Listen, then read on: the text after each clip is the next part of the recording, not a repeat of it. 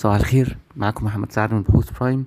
هنبدأ الاجتماع الصباحي اليوم الأحد 13 نوفمبر 2022 أم النهاردة آه، الصبح كنا طلعنا تقرير آه، استراتيجي يعتبر update أو تحديث لرؤيتنا المستقلة لل market بعد ال- الأحداث الاقتصادية ال- ال- الأخيرة آه، من devaluation ومن ارتفاع في أسعار ال- الفايدة. آه، link التقرير هيكون موجود النهارده في تقرير برايم تايم ال daily وهيكون في هيكون في حلقة خاصة من برايم توك بنتكلم فيها بن- بنفسر فيها تحديث الاستراتيجي بتاعتنا بتفاصيل أكتر.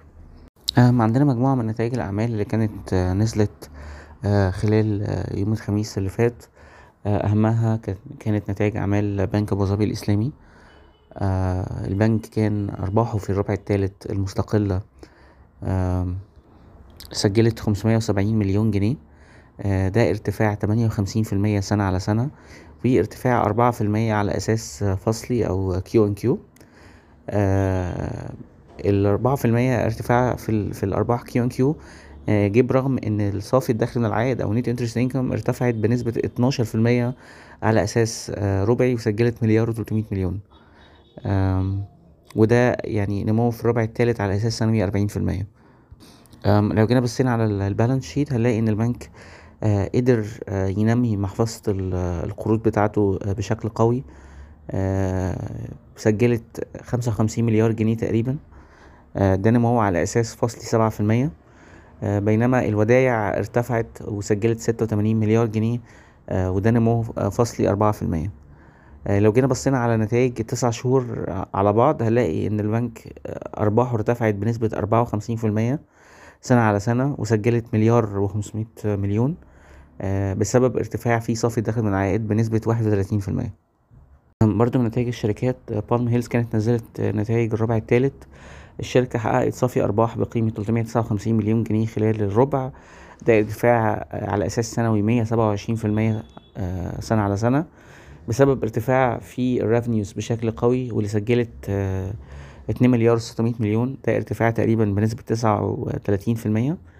آه، لكن على الجانب الآخر ال gross profit margin أو آه، هامش مجمل الربح انخفض هو وال EBITDA margin بتاع ال- الشركة. برضو من نتائج الأعمال اللي كانت كويسة مدينة الإنتاج الإعلامي كانت نزلت نتائج تسع شهور. آه، الشركة عملت آه، التسع شهور ال indicators أو اللي هي ال- المبدئية.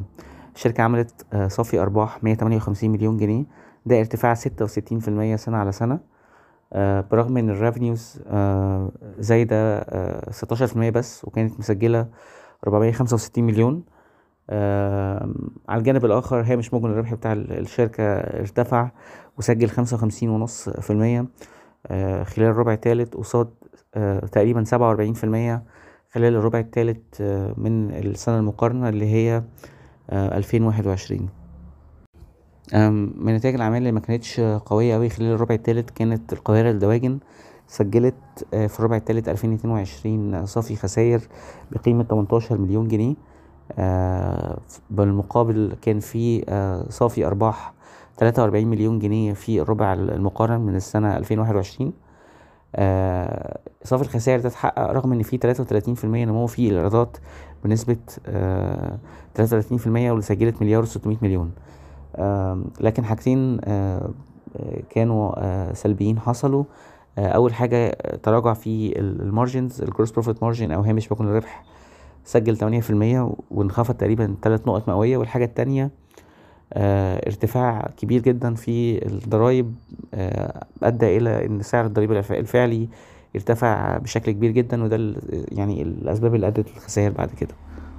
برضو من أخبار الشركات آه، تابعة للسويدي إلكتريك اللي هي الشركة السويدي للتنمية الصناعية كانت آه، أعلنت إنها وقعت آه، مذكرة تفاهم مع شركة ألمانية آه، يعني في مجال ال chemicals آه، شركة آه، BASF. B A S F بهدف إنشاء مشروع لوجستي آه، green project في آه، آه، في منطقة السخنة. دي كانت أهم أخبارنا النهاردة. شكرا. صباح الخير.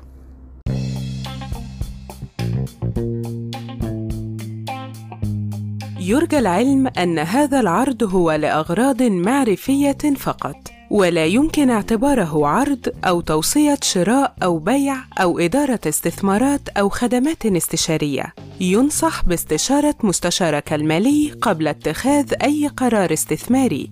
الأداء التاريخي ليس مؤشرًا يعتمد عليه لتحديد الأداء في المستقبل.